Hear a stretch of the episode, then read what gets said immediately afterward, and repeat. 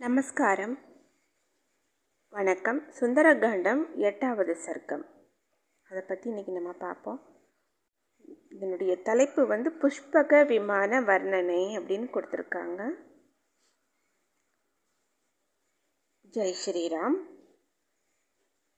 மகாவீரரான வாய்குமாரர் வந்து அந்த பெரிய மாளிகையில் ஒரு இடத்துல என்ன பார்க்குறாருன்னா ரத்தினங்களால் நல்லா இழைக்கப்பட்டது. அதே போல் தங்கத்தை உருக்கி செஞ்ச சாளரங்கள் அதாவது விண்டோஸ் பொருத்தப்பட்டமான ஒரு பெரிய விமானத்தை பார்க்குறாருங்க அந்த விமானம் பார்க்குறதுக்கு வந்து ஒப்பே இல்லாதது அளவுக்கும் அடங்காதது. விஸ்வகர்மாவினால இதுதான் மிகச்சிறந்த படைப்பு அப்படிங்கிற அந்த ஒரு கருத்தோடையே அது செய்யப்பட்டது. வாயு மார்க்கத்தில் சூரியன் போகிற பாதையை சுட்டி காட்டுற மாதிரி ஒளி வீசிச்சிட்டு இருந்தது. பார்த்தாலே தேஜஸாக ஒளி பொருந்தியதாக இருந்தது அந்த புஷ்பக விமானம். ஆகாயத்தை தொடுற அளவுக்கு ரொம்ப உயரமாக இருந்துச்சு அதில் பிரயத்தனமே செய் செய்யப்பட்ட வேலை எதுவுமே இல்லை. அதே போல் வி விலை உயர்ந்த ரத்தனம் இல்லை அப்படிங்கிற மாதிரி வேறு எதுவுமே இல்லை. அதில் இருக்கிற சிறப்பு அம்சங்கள் எல்லாமே தேவர்களோட விமானத்தில் கூட இல்லை.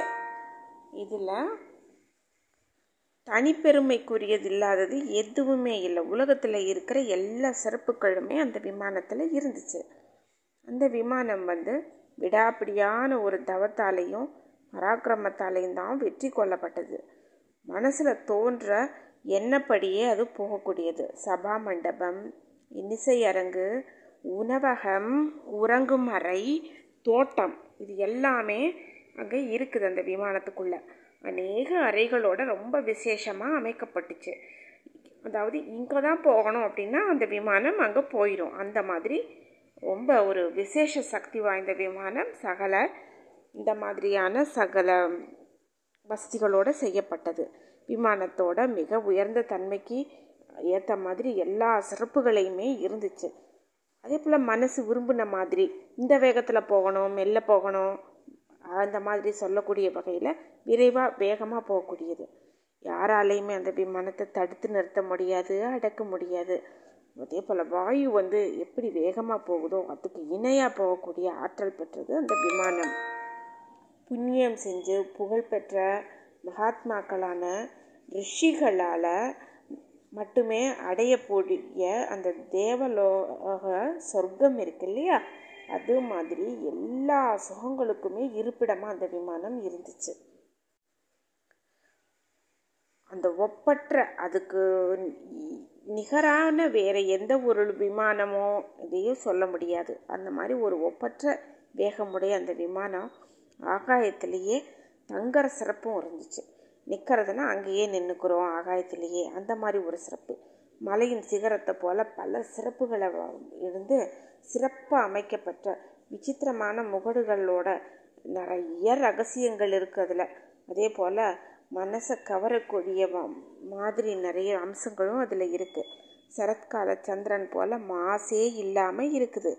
குண்டலங்களால் சோபிக்கிற முகமுடையவங்க ஏராளமாக உணவு சாப்பிட்றவங்க ஆகாயத்தில் சஞ்சரிக்கிறவங்களான ராட்சஸர்களை மாதிரியும் கூட வளைஞ்சு ஆழ்ந்து உள்வாங்கின அகன்ற கண்கள் உடையவங்களும் வெகு வேகமாக அப்படியே போகக்கூடிய ஆயிரக்கணக்கான பூதங்கடங்கள் வந்து அதை தாங்குற மாதிரியும் சித்திரங்கள் அங்கே இருந்துச்சு. வானர வீரர்களில் தலை சிறந்தவரான ஹனுமான் வசந்த கால புஷ்பம் மாதிரி அழகாக விளங்குற மாதிரி வசந்த ருதுவை காட்டிலும் மேலான அளவு கொண்டதான அந்த புஷ்பக விமானத்தை அங்கே பார்க்குறாரு அவ்வளவு அழகாக இருக்குதான். அந்த வசந்த கால ருதுங்கிறதே வந்து ரொம்ப சிறப்பம்சம் பெற்றது. அழகானது அந்த ஒரு ருதுக்கள்லேயே மிக மிக அழகானது வசந்த கால ருது.